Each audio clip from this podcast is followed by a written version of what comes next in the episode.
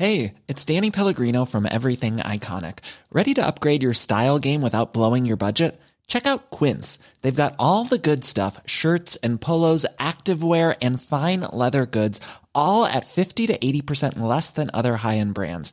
And the best part? They're all about safe, ethical, and responsible manufacturing. Get that luxury vibe without the luxury price tag. Hit up quince.com slash upgrade for free shipping and 365 day returns on your next order. That's quince.com slash upgrade. Burrow's furniture is built for the way you live.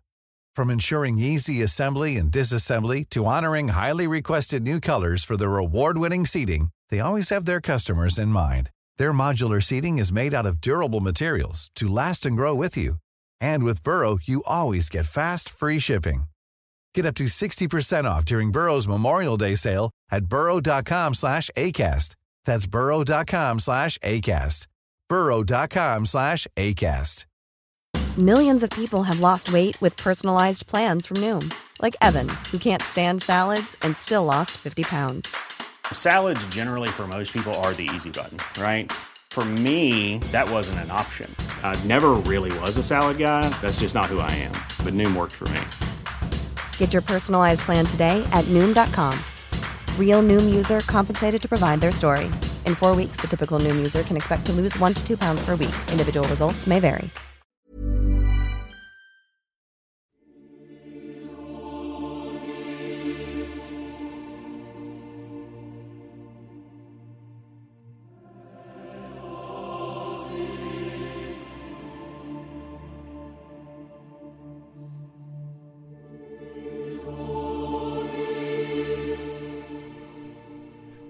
سال 258 یه شامس که با نام لورنزو هم شناخته می‌شد توی کلیسا تو روم کار می‌کرده که یه دفعه صدای ضربه زدن به در رو میشنه وقتی در باز می‌کنه یه بخشدار رومی رو با تعدادی سرباز می‌بینه.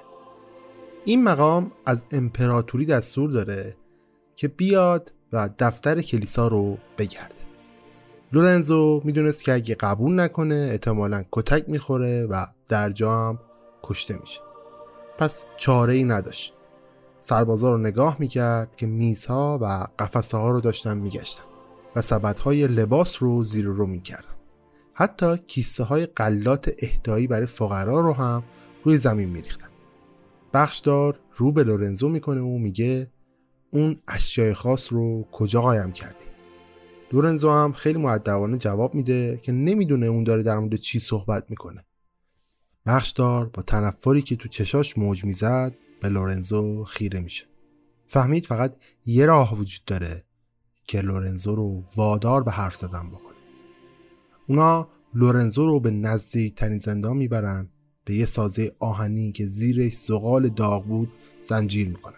وقتی که پوست لورنزو شروع کرد به سوختن لورنزو دندوناش رو هم فشار می‌داد و جلوی فریاد زدنش رو می‌گرفت. اون همچنان نمی‌خواست حرف بزنه. اون یه راز داشت و می‌خواست تا زمان مرگشم ازش محافظت بکنه. اون راز رازی بود که مجموعی از کلیسای کاتولیک همراه خودشون داشتن. یعنی مهمترین سوابق آموزه ها و گنجینه اونها که با نام شوم آرشیو مخفی واتیکان هم شناخته میشه. Wonder working power in the precious. Incredible as they seem, are not the results of mass hysteria.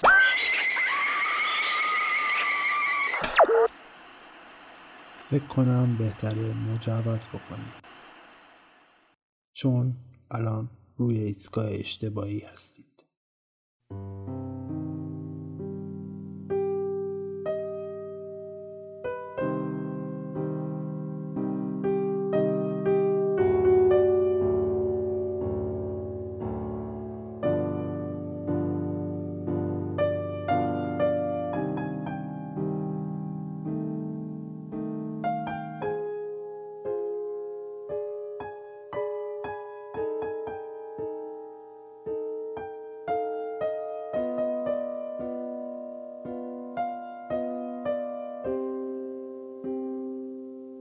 سلام. من پوریام و این پادکست رادیو عجایبه اگر قسمت قبلی رادیو عجایب شنیده باشید می‌دونید من در هر قسمت براتون یک اتفاق یا یک داستان عجیب رو روایت می‌کنم.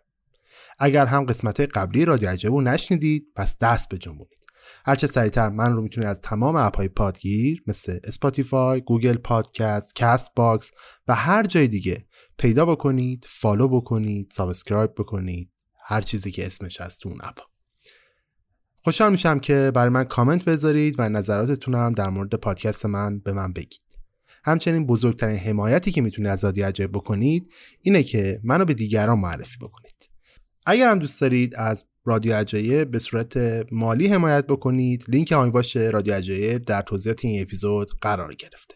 دوستایی هم که دوست دارن برندشون محصولشون رو تو رادیو عجایب تبلیغ بکنن. می‌تونن از طریق لینکی که در توضیحات رادیو عجایب قرار گرفته با ما صحبت بکنن تا ببینیم با هم توافق می‌رسیم یا نه.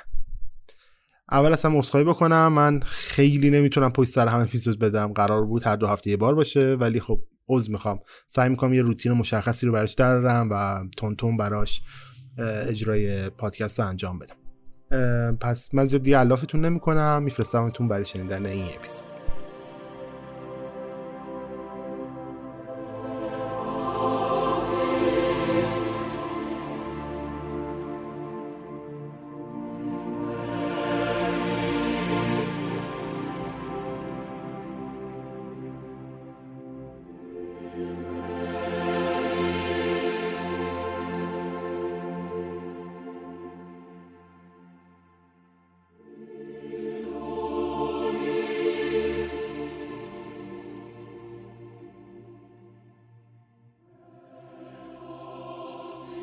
تو اپیزود قبلی درباره به قدرت رسیدن کلیسای کاتولیک صحبت کردیم. کم خونین بود و هم پر از جنجال. قراره تو این اپیزود بریم سراغ یکی از محافظت شده ترین بخش های واتیکان و اون رو با هم بررسی بکنیم. آرشیو مخفی مجموعی از اسناد اشیای با ارزش که از اولین روزهای تأسیس کلیسا هم وجود داشته و گفته میشه که بعضی از عجیب ترین اطلاعات رو هم تو خودش جا داده. آرشیو مخفی واتیکان یکی از بحث برانگیزترین و مورد توجه ترین مجموعه اطلاعاتیه که تو تاریخ بشر وجود داشته. تخمین زده میشه که این آرشیو بیشتر از 50 مایل قفسه و پر از آثار با ارزشه اینو اضافه کنم که این آرشیو جدا از کتابخونه واتیکانه که تو اون کتابخونه بیشتر از 80 هزار نسخه خطی باستانی، لاتین و یونانی هم وجود داره.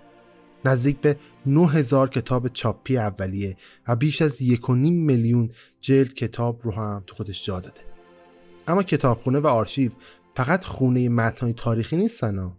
اونا همینطور جایگاهی برای سکه های هنری، فلزها و بعضی از اشیای ارزشمندن. خود آرشیو تقریبا 35 هزار جلد کتاب داره. کارمندای واتیکان هنوز همه چی رو کاملا پردازش یا ترجمه نکردن. به خاطر همین بعضیا فکر می‌کنن ممکنه رازهایی وجود داشته باشه که حتی خود کلیسا هم ازشون خبر نداره. اما این بیخبری قابل درکه. چون این آرشیو تا سال 1216 به طور رسمی اصلا ایجاد نشده بود. ولی کلیسا بیشتر از 2000 ساله که تمام متونهای مختلف رو داره جمع آوری می‌کنه. اونم از زمان اولین پیروان عیسی مسیح.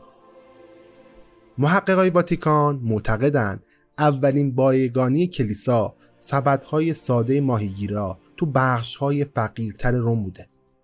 اونا احتمالا سوابقی از فهرست های قسل تعمید پیروان عیسی مسیح و مهمتر از اون آموزها و اسناد زندگی مسیح بودن که در نهایت به عهد جدید تبدیل میشن.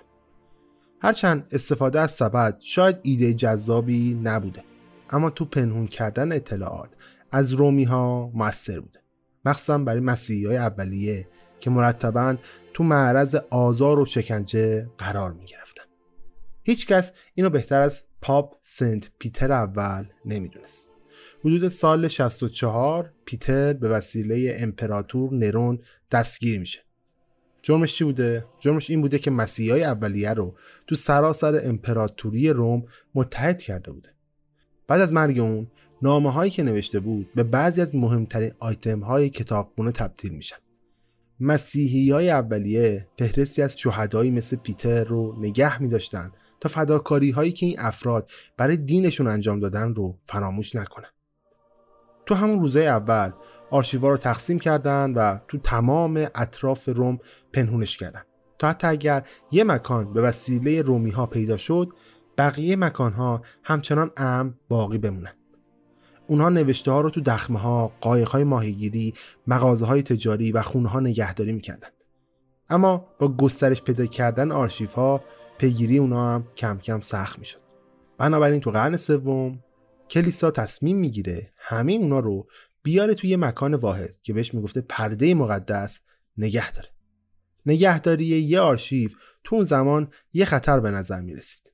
با این حال مدت ها بود که امپراتور نرون مرده بود و دوره صلح نسبی هم حاکم شده بود. تو دوره این صلح نسبی آرشیو به سرعت گسترده تر شد. نه فقط از نظر سایز بلکه از نظر چیزهایی که حالا داشت بایگانی می‌کرد. در حدود سال 26 بعد از میلاد پاپ کالیستا شروع کرد به اضافه کردن اسناد املاک به مجموعه چون پیروا ثروتمندتر شده بودند و به کلیسا هم داشتن اضافه می شدن. کم کم دارایی کلیسا هم داشت زیاد و زیادتر می شد. که احتمالا یکی از دلایل قربانی کردن همون بنده خدا لورنزو هم همین افزایش مالی گروه کلیسا و مسیح اون زمان باشه رومیا نه تنها می‌دیدن که مسیحیت در حال گسترشه بلکه می‌دیدن ثروت اونا هم هی داره زیاد و زیادتر میشه قربانی کردن لورنزو 60 سال قبل از این اتفاق میفته که کلیسا و آرشیو معروفش وارد امنیت کامل بشن.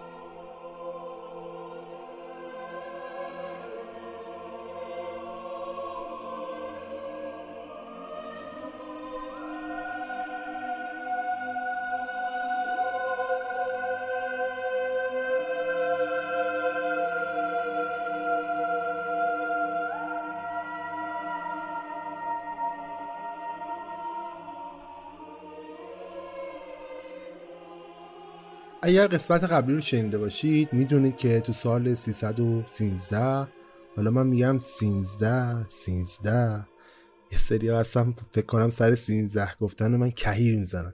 ولی دیگه عادت کنید دیگه این کلمه ای که من از بد به تولدم داشتم اینجوری تلفظش می‌کنم اشتباه می‌دونم اگر اشتباه میشنوید به بزرگی خودتون باشید حالا در هر صورت بگذاریم ازش. گفتم دیگه تو سال 313 امپراتور کنستانتین دین مسیحیت رو میاد میپذیره. این دین رو تو سراسر امپراتوری رو میاد قانونی می‌کنه. از اون زمان به بعد دیگه مسیحیت تو خطر دیگه نیستن. همه چی امن و امانه اما انبارهای اطلاعاتی کلیسا همچنان داره به شدت محافظت میشه. اگرچه کنستانتین یکی از رهبرای وفادار بوده کلیسا اونقدر به حرفاش اعتماد نمی‌کنه. چون بهش ثابت شده بوده که نمیشه زیاد به امپراتوری اطمینان کرد. اونا می‌تونستن شانسشون رو با حاکم بعدی کلا تغییر بدن. یعنی ممکن اون حاکم بعد از کنستانتین کلا یه آدم بدی باشه و بزنه همشون رو قلقم کنه. همون بلایی که نرون سرشون آورد کلیسا مصمم بود که از حمایت امپراتوری تو همون بازه زمانی کنستانتین استفاده بکنه. اونا بالاخره تونسته بودن یه پشتیبانی مالی برای ایجاد یه دفتر مرکزی و مقصن واقعی برای تمام اسنادشون داشته باشن.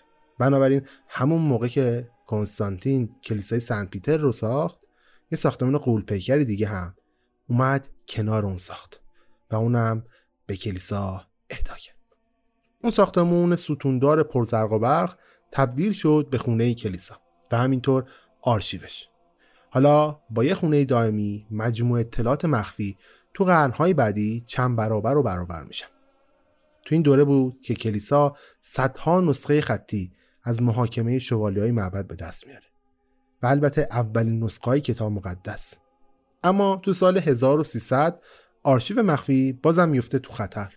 اما این دفعه به خاطر یه امپراتوری نبوده ها بلکه از داخل خود کلیسا این خطر ایجاد میشه. تو سال 1305 یه سری از کاردینال های فرانسوی برای عنوان پاپ انتخاب میشن. اونا میگن که ما نمی‌خوایم تو روم حکمرانی بکنیم. تصمیم گرفتیم مقر کلیسا رو ببریم 600 مایل به غرب یه جایی تو فرانسه. شاید خیلی تراژدیک به نظر نرسه. اما اگر من الان توی اون آرشیو مخفی واتیکان کار می‌کردم مجبور بودم کلی جعبه کتاب فایل و آثار هنری رو آماده جابجایی بکنم. اونم تو اون زمان سال 1305 میلادی. وقتی این جابجایی اتفاق میفته کلی از این آرشیو تو دریا گم میشه یا به خاطر آب و هوای بد و حشرات آسیب می‌بینه. جالب اینه که سال 1377 دوره سلطنت پاپ فرانسوی هم با آخر می‌رسه و کلیسا دوباره مجبور میشه آرشیوش رو بار بکنه برگرده روم. این به این معنیه که دوباره منابع بیشتری گم میشن یا از بین میرن. با این حال خوشبختانه همچنان هزاران جلد باقی مونده. اون اسناد باقی مونده مثل بذری شدن برای جوونه زدن این آرشیو مخفی.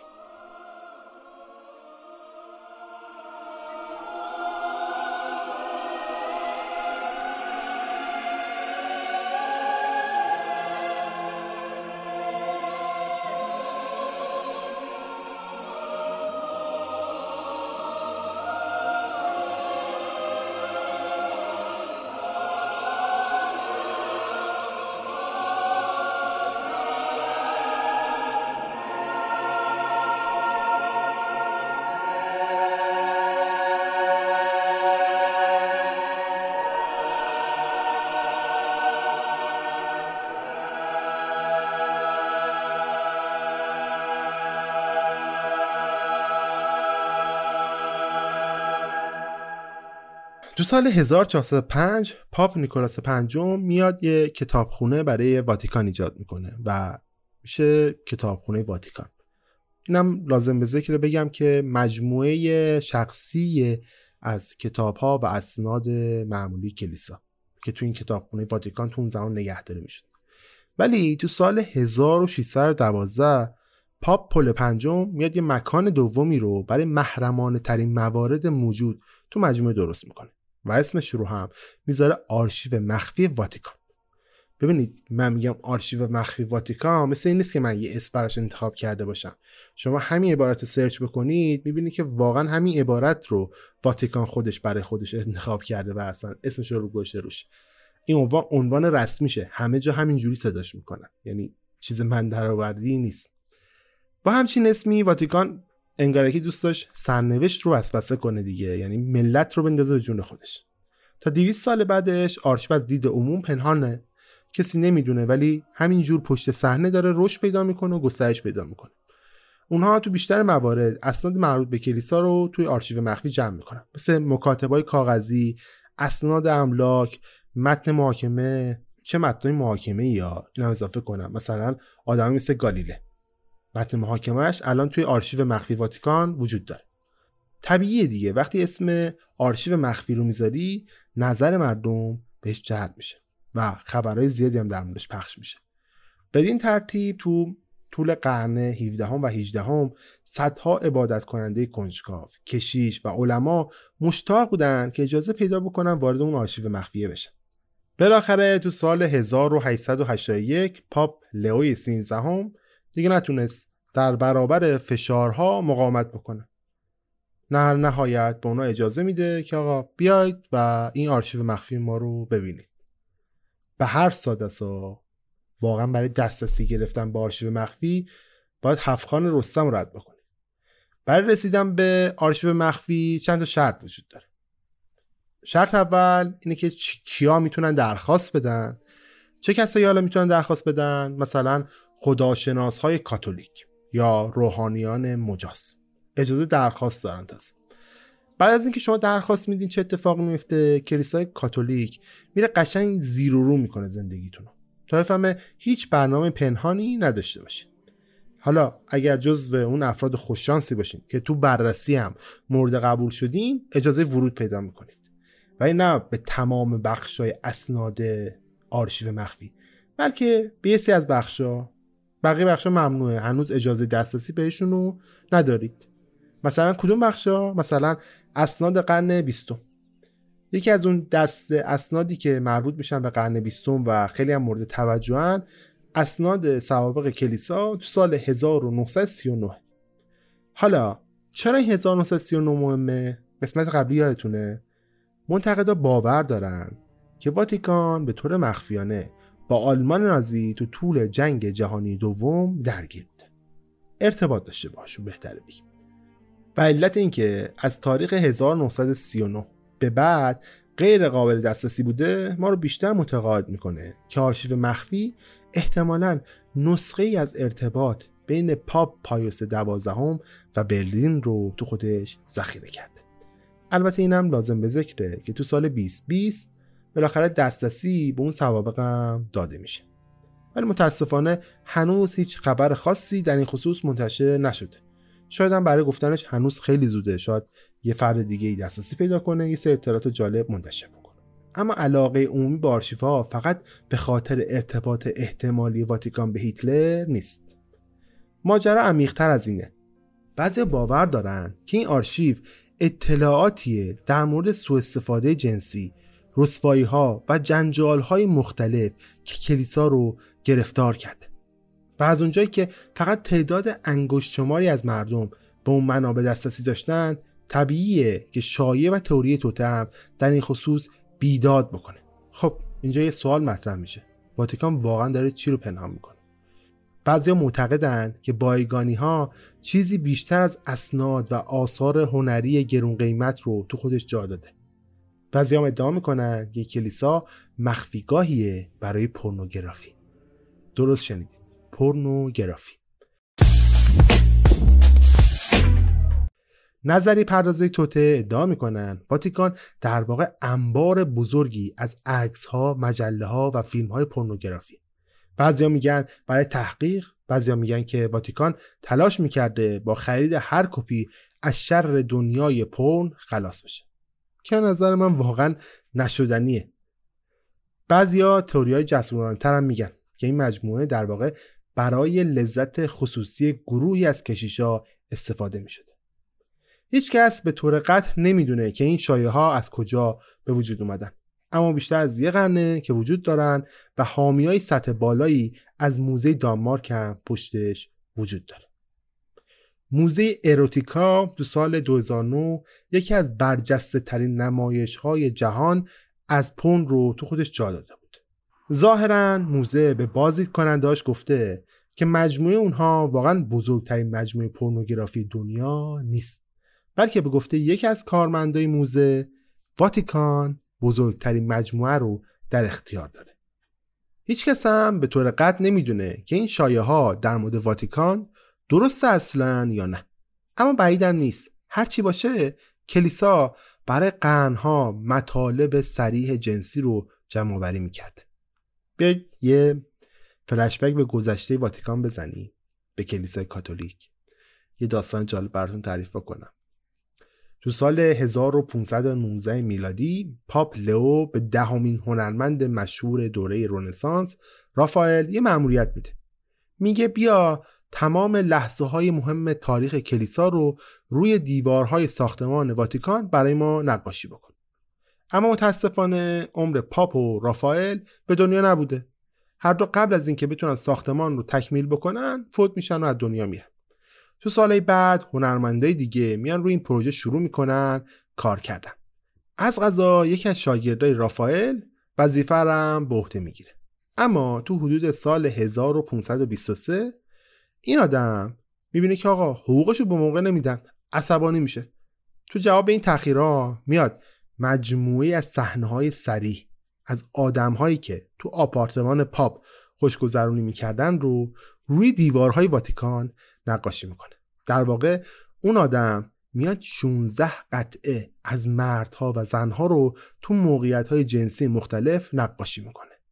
مثل یه نسخه ایتالیایی از کاماسوترا و بعد این نقاشی ها به 16 لذت معروف میشه اما قبل از اینکه پاپ بتونه روی اونها رو با یه نقاشی دیگه بپوشونه یه هنرمند دیگه به اسم آنتونیو ریموندی میاد به طور مخفیانه از نقاشی ها یه کپی برمیداره و اونا رو میره چاپ می‌کنه و یه شبه شروع می‌کنه به پخش کردن اون 16 لذت به یک حس زیرزمینی تو اطراف روم تبدیل میشه.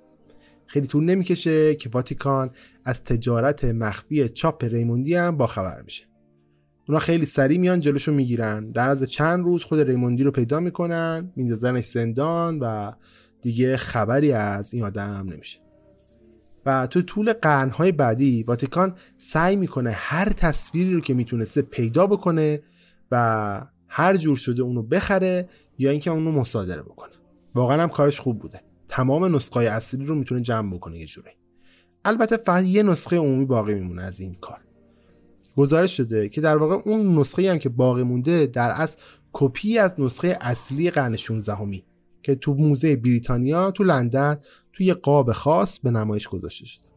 البته بیشتر جنبه های جنسیش هم پنهان شده. اینکه آیا صدها یا شاید هزارها نسخه از 16 لذت تو آرشیو مخفی وجود داره یا نه معلوم نیست. اما اگه واتیکان زمان و انرژی زیادی رو صرف شکار اون تصویرها کرده منطقیه که بقیه پورنوگرافی ها رو هم مصادره کرده و توی آرشیو نگه داشته باشه. با این حال وجود مجموعه پورنوگرافی تو واتیکان وسیله پدر لئوناردو بول رد میشه. بول در از تو دهه 90 کتابدار ارشد کتابخونه واتیکان بود پدر بول میگه که وقتی برای اولین بار به واتیکان اومد از کسی که مدت طولانی اونجا کار می‌کرد می‌پرسه که واقعا این پورنوگرافی که میگن وجود داره یا نه. اونم میگه که والا من تو این مدتی که اینجا کار می‌کردم همچین چیزی ندیدم پس همچین چیزی هم وجود نداره. اما زیادم نمیشه به شهادت این پدر توجه کرد و خیلی جدیش هم گرفت. در از تو سال 1997 این آدم به خاطر فروش غیرقانونی تصاویر موجود تو آرشیو از سمتش تو کتابخونه اخراج میشه. واتیکان از اینکه چرا اونو اخراج کرده یا چه تصاویر رو فروخته صرف نظر می‌کنه و هیچ اظهار نظری در موردش نمی‌کنه. یکی از سخنگوی کلیسا به شکل رمزی میگه که همه باید یه زمان اینجا رو ترک کنن دیگه. یه داستان جالب در مورد خود بویل وجود داره اینه که دو سال بعد از اینکه از اونجا اخراج میشه تو سن 75 سالگی میمیره. و ما هم سر این قضیه هیچ وقت نمی‌فهمیم که اون بالاخره نسخه مخفی 16 لذت رو پیدا کرده یا آورده بیرون یا فروخته معلوم نیست. در کل مهم نیست که واتیکان مجموعی از پورنوگرافی داره یا نه. بعضی فکر می‌کنن که این شایعه یه ردگم کنی بوده تا افکار عمومی رو از اون چی که واقعا تو واتیکان پنهون شده منحرف بکنه. رازهایی که تو آرشیو مخفی اونقدر مهم هستن که رهبرای اولیه کلیسا حاضر بودن به خاطرش بمیرن. اونقدر خطرناک که حتی هنوز هم بعضی از این اسناد پنهون هستن. بعضی از نظری پردازا ادعا می‌کنن که اسناد فوق سری شامل سوابق تولد خانواده اصلی ترین فرد کلیساست. یعنی عیسی مسیح.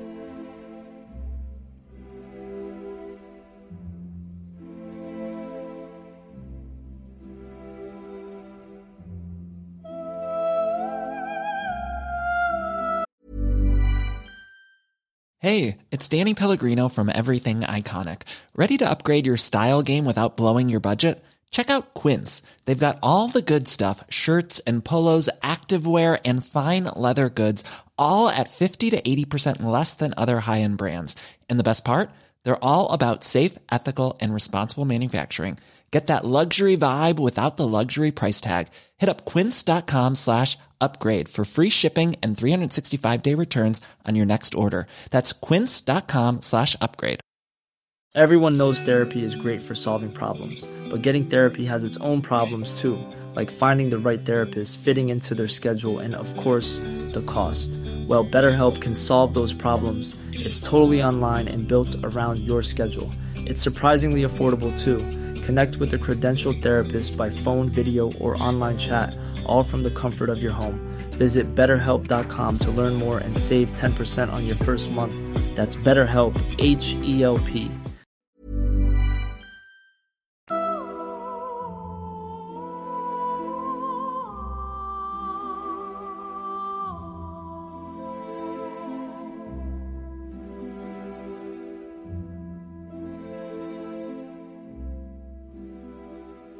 اگه یادتون باشه تو اول اپیزود گفتم اولین اسنادی که توی این آرشیو وجود داشت در واقع فهرستی بود از پیروان کلیسا و شاید مهمتر از همه سوابق تولد و غسل تعمید این افراد. حالا فرض کنید رومی ها اون دوره و زمان دستشون به این اسناد می‌رسید خیلی راحت می‌تونستن این آدم رو پیدا کنن آزار اذیت بکنن و حتی بکشنشون. و حتی خطرناکتر این که این اسناد ممکنه شامل سوابق تولد رهبرای کلیسا یا حتی خود عیسی مسیح باشه. بعضی حدس می‌زنن اسنادی وجود داره که می‌تونه ثابت کنه پسر خدا خانواده فراتر از مریم و یوسف داشته. کتاب مقدس از این واقعیت که عیسی ممکنه خواهر و برادر داشته باشه ابایی نداره. تو انجیل متا فصل 13 آیه 55 میگه که مگه عیسی پسر نجار نیست که مادرش مریم و برادرانش یعقوب، یوسف، شمعون و یهودا نامیده می شود. بعض از محققای کتاب مقدس معتقدند که این برادرها در واقع پسرای یوسفن که از ازدواج قبلیشون بودن. به خاطر همین این مردهای جوون ممکن از بستگان کامل عیسی نبوده باشند. اما عیسی ممکنه از طریق مادرش خیشاوندای خونی داشته باشه. اگرچه به طور مشخص تو کتاب مقدس نیومده ولی به احتمال زیاد مریم خواهر و برادر برای خودش داشته. بعضی از کارشناسای کتاب مقدس مثل اسقف برجسته آمریکایی به نام فولکون جیشین معتقد مدارک جدید نکته های پنهونی دارن مبنی بر اینکه مریم برادر یا حتی خواهر داشته. یکی از این نمونه ها داستان معروف شرکت عیسی و مریم توی عروسی. عواسط جشن عروسیه که شراب تمام میشه. مردم میان از مریم می‌خوان که آقا بیا مشکل رو برطرف کن. مریم هم از عیسی می‌خواد که آقا برو مشکل رو برطرف کن. همون موقع است که اولین معجزه عیسی مسیح هم اتفاق میفته. اون آب رو به شراب تبدیل می‌کنه. اسقف فولتون گفته که به نظر نمی‌رسه مریم تون عروسی یه مهمون معمولی بوده باشه. اون احتمالا میزبان بوده خودش. و میشه اینطوری هم استنباط کرد که عروس یا داماد عضوی از خانواده خود مریم بودن. شاید یکی از امه ها، اموها یا حتی پسرموهای عیسی. معلوم نیست. اگه این درست باشه عیسی احتمالا بستگان خونی داشته که فرزندانشون ممکنه هنوزم وجود داشته باشه. و اگه این درست باشه واتیکان احتمالا به دو دلیل از اون اطلاعات محرمانه محافظت می‌کرده. اولا اگه معلوم می‌شد که مسیح خانواده و فرزند داره اونها رو تو معرض خطر قرار می‌داد.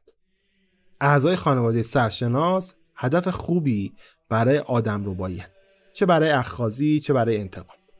دوما اگه فرض کنیم که عیسی عروج کرده باشه این می‌تونست تصویر الوهیت و قدرتش رو هم خراب بکنه. و این باور رو که اون پسر خدا داماد مجرد کلیساس رو هم زیر سوال ببره. بعضی از نظری پردازا احتمال دادن که ممکنه عیسی حتی از مریم مجدلیه که یکی از فداکارترین پیروانش و هواریونش بوده صاحب فرزندی شده باشه. این ادعا تو سال 1982 به وسیله کتابی با عنوان خون مقدس جام مقدس پخش میشه. دو دهه بعد این نظریه تو اولین رمان رمز داوینچی هم پخش میشه. فکر کنم خیلی تو این کتاب خونده باشین یا حداقل فیلمی که به بازی تام هنگسه دیده باشین. این نظریه به مراسم عروسی که براتون تعریف کردم هم برمیگرده. بعضی از محققا فکر می‌کنن این عروسی برای یکی از خواهرها یا برادرای مریم نبوده بلکه برای پسر خود مریم یعنی عیسی بوده. وگرنه چرا مریم باید میزبان اون عروسی باشه؟ چرا باید اولین معجزه عیسی تبدیل آب به شراب باشه؟ واضح ترین توضیح برای تمام این اتفاقات اینه که عروسی خودشه. همینطور این نظریه که عیسی یه فرزند هم داشته. اگر اینطور باشه کلیسا می‌خواسته این اطلاعات رو مخفی کنه تا الوهیت و تجرد عیسی حفظ بشه. اما اینکه اون سنت هنوزم وجود دارن یا نه یه موضوع بحث برانگیزه.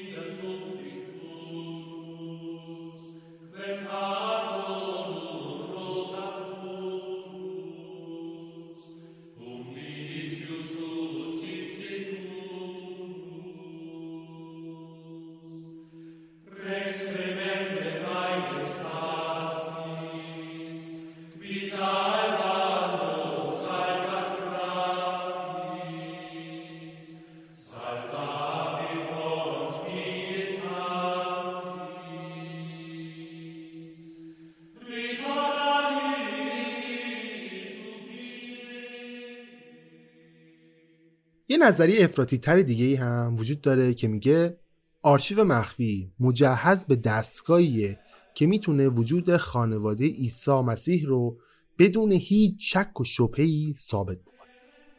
منظور من یه تیکه کاغذ یا حتی یه شجر نامه نیستا بلکه یه وسیله برای سفر تو زمانه. تو دهه 1950 یه تیم از دانشمندای ایتالیایی به رهبری انریکو فریمن که فیزیکدان برنده جایزه نوبل هم بوده یه ماشینی رو اختراع می‌کنن که می‌تونسته دقیقا همین کار رو انجام بده. اونا اسم این ماشین رو می‌ذارن کرونو وایزر. اگرچه فریمن هیچ وقت نمیاد بگه که آقا این پروژه مخفی اصلا وجود داشته هیچ وقت در موردش هم اظهار نظری نمی‌کنه. حالا ما از کجا این پروژه مخفی رو می‌دونیم؟ داستان برمیگرده به یه آدم دیگه. این آدم که از قضا خوشم کشیش بوده میاد ادعا می‌کنه که آقا من عضوی از این تیم بودم. اصلا تو ساخت این پروژه درگیر بودم.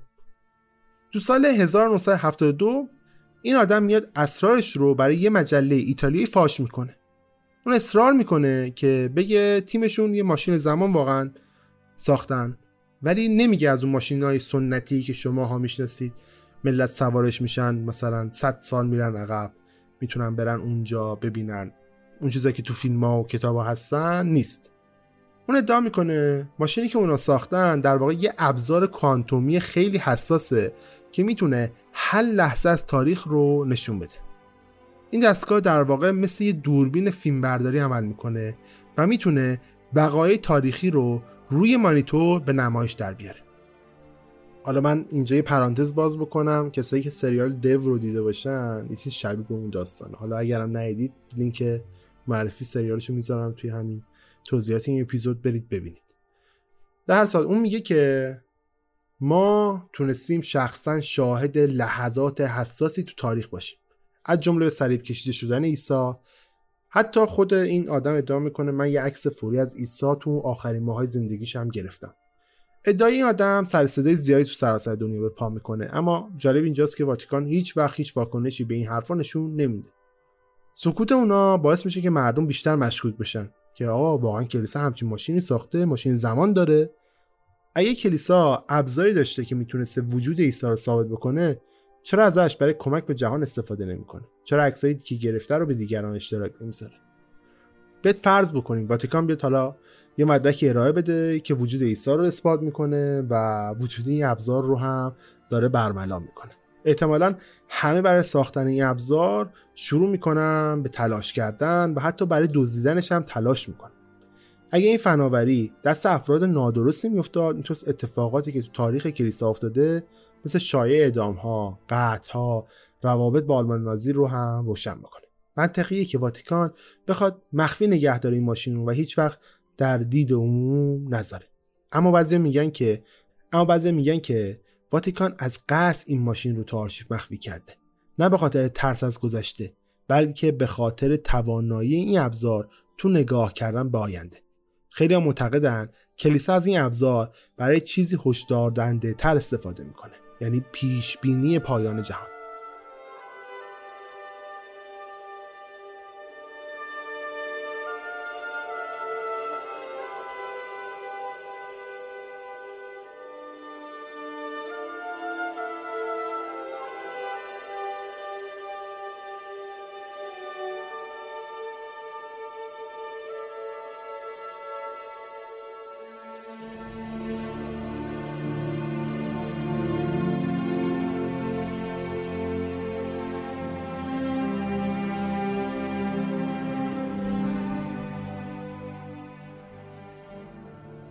از روزهای اول مسیحیت خیلی از پیروای مسیح به آخر زمان فکر می‌کردن خود عیسی هم در مورد روز داوری موعظه کرده بوده تو چند دهه اول بعد از مرگ عیسی مسیح تعدادی از مسیحیا پیشگویی کردند که جهان به وسیله آتش سوزی بزرگی نابود میشه.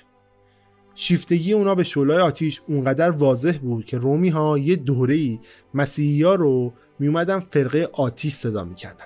فرقه کلمه قوی ها. باید اینا توجه کنید فرقه نیستن اونا. اما علاقه اونها با آتیش واقعا غیر قابل انکار بود. حتی آخرین بخش کتاب مقدس یعنی مکاشفه فضای زیادی رو به آتیش و گوگرد اختصاص داده. یکی از نمادی ترین آیه ها فصل هشتم آیه هفته اولین فرشته توی شیپور دمید و تگرگ و آتش به همراه خون به دنبالش آمد و همه اینها بر روی زمین فرود آمدند. یک سوم زمین سوخت یک سوم درختها سوختند و همه علفزارهای سبز از بین رفتند. حتی که مسیحا مطمئن بودند که آخر زمان اتفاق میفته واقعا نمی‌دونستن کی قرار این اتفاق بیفته. این عدم اطمینان تو انجیل متا تو فصل 24 آیه 36 هم وجود داره. هیچکس حتی فرشته های بهشت یا پسر منظور عیسی مسیح نمی‌داند بلکه فقط پدر که اینجا خداست می‌داند. خیلی از اسنادی که تو آرشیو هستن احتمالا روی پیش بینی آخر زمان متمرکز شدن. تو سال 64 بعد از میلاد اتفاقی افتاد که باعث شد تعداد زیادی از مسیحی ها باور بکنن که پیش بینی ها داره به حقیقت نزدیک میشه. تو 19 جولای یا آتیش سوزی تو روم نزدیک سیرک ماکسیموس اتفاق میفته. استادیوم از و یه تابستون گرم و خشک کل شهر رو تبدیل کرده به یه جعبه چوبی. بنابراین شعله های آتیش به سرعت تو مغازه ها و خونه ها و انبارها پخش میشه. آتیش به مدت 6 روز متوالی ادامه پیدا می‌کنه. وقتی همه چی تحت کنترل قرار می‌گیره یکی دیگه شروع میشه. و این یکی سه روز طول می‌کشه.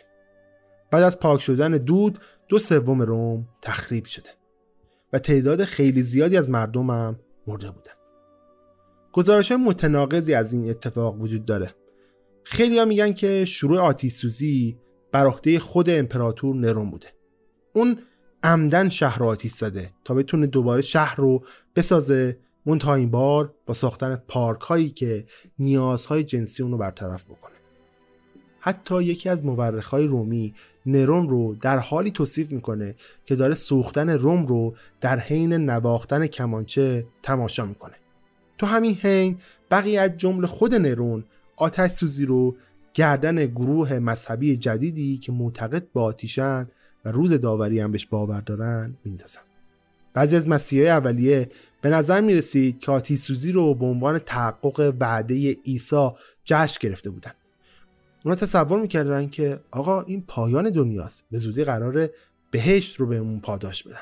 اما متاسفانه اون روز روز داوری نبود که بهش امیدوار بودن. در عوض امپراتور نرون نقش قاضی رو بر عهده می‌گیره و مسیحی ها رو به طرز ظالمانه ای آزار و اذیت می‌کنه. خیلی هاشون رو دستگیر و خیلی های دیگر رو اعدام می‌کنه. بعضی هاشون رو غذای شیرها می‌کنه بعضی دیگه هم توی آتیش میسوزونه. گزارش شده که نرون بعضی از مسیحی های در حال سوختن رو به عنوان مشعل تو باغ شخصیش استفاده می‌کرده درسته که آتیش سوزی بزرگ روم آخر زمانی نبود که مسیحای اولی امیدوار بودن. اما اونها همچنان خودشون رو برای پایان دنیا آماده می‌کردن و یکی از راههایی که استفاده می‌کردن مطالعه متون مقدس بود که احتمالا تو آرشیوهای مخفی نگهداری می‌شد. با گذشت قرنها این احتمال وجود داره که روحانیون از این اسناد محرمانه برای هشدارها و نشونه های آخر و زمانی استفاده کرده باشن یکی از اون نشونه ها تو سال ده یا نه بعد از میلاد اتفاق میفته روایت از قرن 16 ها میگه که خورشید تاریک میشه و ماه تو سراسر امپراتوری مقدس روم سایه قرمز رنگ و وهم آور ایجاد می‌کنه. این اتفاق مصادف شده بود با یه زلزله بزرگ که یه شیء قول پیکر سوزان رو از آسمون میندازه و یه قحطی به وجود میاره. متاسفانه این اتفاق همونی نبود که اونا منتظرش بودن. خورشید دوباره روشن شد و جهان دوباره به حرکتش ادامه داد. اما دویست سال بعد اتفاقی افتاد که خیلیا تو کلیسا معتقد بودن نشونه جدیدی از آخر زمانه یعنی گسترش اسلام.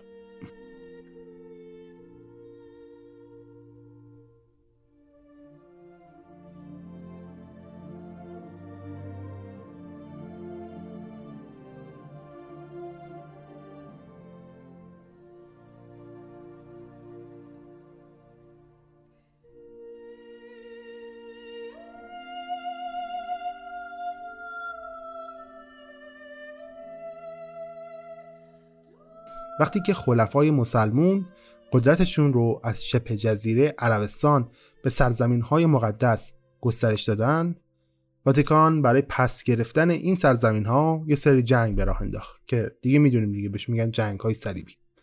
در حالی که مسیحیا برای مدت کوتاهی سرزمین مقدس رو پس گرفتن مسلمون ها اون رو دوباره تو اوایل سال 1200 ازشون گرفتن. پاپ اینوسنت سوم این شکست رو نشونه دید و احتمالا بعد از خوندن متون موجود تو آرشیو مخفی به این نتیجه رسید که این شکست شواهدی از آخر زمان آینده است. پاپ برای ها و متحدان تو سراسر اروپا یه نامه می نویسه و به اونها درباره عذابی که تو راه هشدار میده. پاپ تو نامش اینجوری می نویسه. پیامبر دروغینی برخواسته است به نام محمد. اما ما به خداوندی اعتماد می کنیم که قبلا به ما نشانه ای داده که خیر در راه است و پایان این عذاب نزدیک است. طبق مکاشفه یوحنا دنیا تا 666 سال دیگر به پایان می رسد که در حال حاضر نزدیک به 600 سالش گذشته است. پاپ میاد از علم ریاضیات استفاده می‌کنه. تا تاریخ دقیقی رو به دست بیاره و در نهایت به این نتیجه می‌رسه که جهان باید تو سال 1284 به پایان برسه. وقتی که اون روز برسه مسیحی ها باید با مسلمون ها بجنگن. البته وقتی که سال 1284 رسید دنیا به پایان نرسید و ثابت هم شد که اسلام منادی پایان دنیا نیست. هرچند الان یه جورایی نکننمون تو گونی دیگه خودتون بفهمید می‌خوام چی بگم دیگه. بگذاریم. خب کلی پیش بینی ناموفق وجود داره ولی بحث آخر و زمان بین مسیحی ها هیچ وقت تموم نمیشه. همیشه هست ادامه هم داره. فکر کنم تا الان کلی هم گروه مختلف رو بررسی کردیم که رو موضوع آخر زمان خیلی تاکید داشتن. این به معنی وجود مطالب بیشتر تو آرشیو مخفی هم می‌تونه باشه. جایی که گزارش های دست اول از تاون، قحطی و آتش سوزی رو تو سراسر قلمرو پادشاهی خودشون داشت ذخیره می‌کنه. و همه اونها به عنوان نشونه های قبل از آخر زمانم میشه تفسیر بشن. اما نشونه های بالقوه مهمتری از روز داوری وجود دارن. چیان؟ بذارین بکستوری کنیم به یه داستان قدیمی.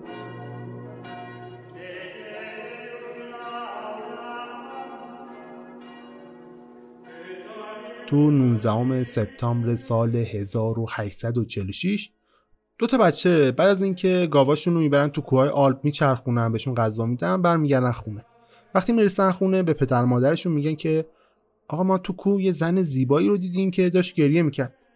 بچه ها میان زن تفسیر می‌کنن برای پدر مادرشون میگن که یه زن مرموزی بود که لباس سفید تنش بود یه پیشبند طلایی داشت روسری و یه صلیب هم دور گردنش. بچه ها میگن که زن اهالی منطقه رو به خاطر نفرین شدن و نرفتن به کلیسا داشت سرزنش می‌کرد و به طرز شومی از یه قحطی بزرگ خبر می‌داد اینکه بچه ها معتقد بودن با مریم حرف زدن یا اینکه والدینشون همچین چیزی رو فرض کرده ما نمی‌دونیم. اما به هر حال خبر همینجوری تو کل مناطق روستای فرانسه پخش میشه و در نهایت به گوش کلیسای روم می‌رسه. کلیسا محققا رو میفرسته تا واقعا ببینه این داستانی که این بچه ها تعریف کردن حقیقت داره یا نه. کلیسا بعد از مصاحبه کردن با این بچه ها واقعا به نتیجه می‌رسه که این معجزه بوده. اما این آخرین معجزه نبوده. پنج سال بعدش دوباره یه سری از بچه ها اعتراف کردن. اون چیزی که به بازدست گفتن همه حقیقت نبوده. معلوم میشه که مریم ظاهرا به اون بچه ها اعتماد کرده و رازهای بیشتری رو بهشون گفته. این بار بچه ها گفته های مریم رو مستقیما برای خود پاپ میفرستن. وقتی پاپ نامه اونها رو می‌خونه گفت که خبر خوبی تو نامه ها نوشته شده. اما توضیح بیشتری نمیده. اما بعضی مشکوک شدن که شاید خبر خوبی واقعا در کار نبوده بلکه شاید خبر هشداری درباره آخر و زمان بوده. این شک ها وقتی تشدید میشه که تو سال 1999 یک کشیش اطلاعات مخفی رو از آرشیو مخفی واتیکان منتشر می‌کنه. طبق این نامه ها فساد فرانسیس به عواقب بدی مثل قحطی منجر میشه و در نهایت یه بحران تو کلیسا به وجود میاد و همه اینها قبل از سال 2000 اتفاق میفته اما صحت این نامه جای بحث داشت. یکی از این بچه ها به تعریف کردن داستانهای تخیلی شهرت داشته. شاید اون چیزی که کلیسا منتشر کرده فقط یه داستان خیالی بوده. یا شاید واتیکان راز واقعی رو تو آرشیو مخفی همیشه سربسته نگه داشته. برای قرنها واتیکان نسبت به چیزهایی که تو آرشیوش نگه داشته همیشه سکوت کرده که اسمش رو به جای مخفی به هواریون تغییر دادن. تو سال 2019 تا حدودی سکوتشون قابل درکه. آرشیو خیلی بزرگه. حتی کلیسا هم چیزایی رو که تو قفسه های خودش و تو کتاب های خودش داره رو شاید اصلا ندونه چیه. هر سری که تو دالان های آرشیو وجود داره کلیسا داره با تمام وجودش از اونها محافظت می‌کنه. حتی تا به امروز اسرار مکاشفه های وجود داره که کلیسا فعالانه اونها رو سرکوب می‌کنه. اما هر چند وقت بار واتیکان دستاش هم می‌بره بالا. میگه که آقا من تسلیم فشار عمومی ام. میام براتون یه حقیقتی رو از اون معماهایی که شماها خیلی درگیرش شدین براتون فاش می‌کنم. چنین موردی تو تابستان سال 2000 هم اتفاق میفته از قضا وقتی که واتیکان اعلام می‌کنه که قصد داره معمایی رو فاش کنه که بیشتر از 80 سال ذهن تمام نظری پردازای توتر رو به خودش درگیر کرد. این راز درباره سه تا کودک پرتغالی بوده که تو سال 1917 یه آدم شبه مانند رو می‌بینن. داستان خیلی شبیه به اون چیزی که تو 70 سال قبل تو کوههای آلپ اتفاق افتاده بوده. این شبه برای بچه ها یه پیشگویی کرده بوده. این پیشگویی ها تو دنیا به داستان سراز فاطیما معروف شدن. حالا داستان سراز فاطیما رو قرار نیست تو این قسمت بشنوید. تو قسمت بعدی یعنی قسمت سوم اختصاصی می‌خوایم در مورد این سراز فاطیما حرف بزنیم.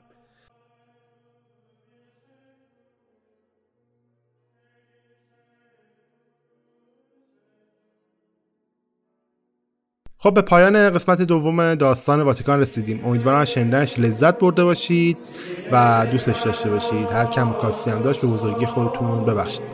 منبع این اپیزودم داخل توضیحات این اپیزود قرار گرفته. می‌تونید ازش استفاده بکنید. دوست دارید پادکست خارجی بشنوید. من شخصا این پادکستی رو که معرفی کردم داخل توضیحات رو بهتون پیشنهاد میدم. اگر هم احیانا کمکاستی داشتین اپیزود به بزرگی خودتون ببخشید و یه موردی رو هم من دوست دارم ازتون بپرسم. چقدر دوست دارین رادیو عجایب اجازه زنده داشته باشه؟ خیلی خوشحال میشم اگر کسی مینو میشنون تو بخش توضیحات بخش توضیحات میگم بخش کامنت های رادیو عجایب تو هر جایی که هست. یه کامنتی بذارم ببینم چقدر راقب هستین رادیو عجایب بیاد به سمت اینکه آقا یه اجرای زنده هم ما داشته باشیم برای خودم دمتون گرم که تا الان شنیدید. قول میدم زود زود برگردم و اپیزود بعدی رو هم دو هفته دیگه حتما منتشر بکنم. پس تا بعد خدا نگهدار.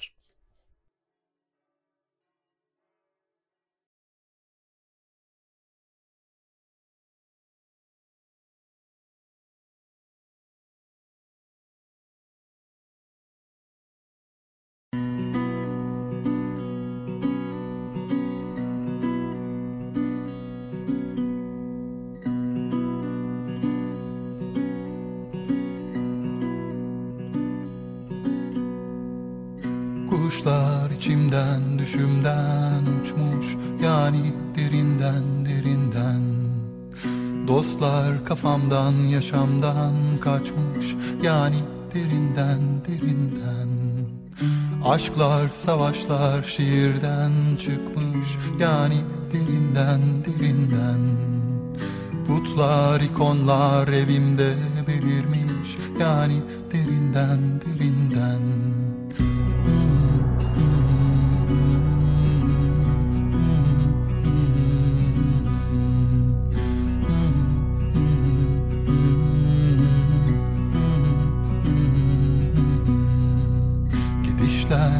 köpüşler sokakta yaşarmış. Yani derinden derinden. Kadınlar çocuklar hayattan göçermiş. Yani derinden derinden. Adamlar babamlar ölürmüş derinde. Yani derinden derinden. İnsan özünden düşermiş bazen. Yani derinden derinden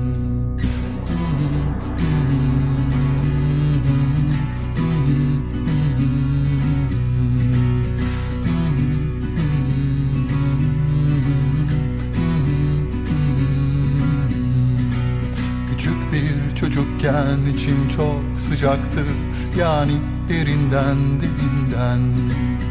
Allah yukarıda ve toprak sıcaktı Yani derinden derinden. Dünya dönerdi ya ben de dönerdim. Yani derinden derinden.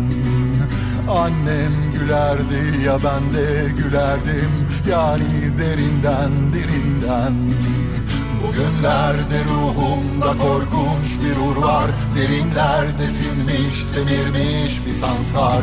Sönmüş, tükenmişti, bitmişti sancak. Yani derinden, derinden. Yüzümde şuursuz geceyi utandır. Ruhum cevap ver karanlıkta saldır. Manyak bir asi gibi sapla mızrak. Yani derinden derinden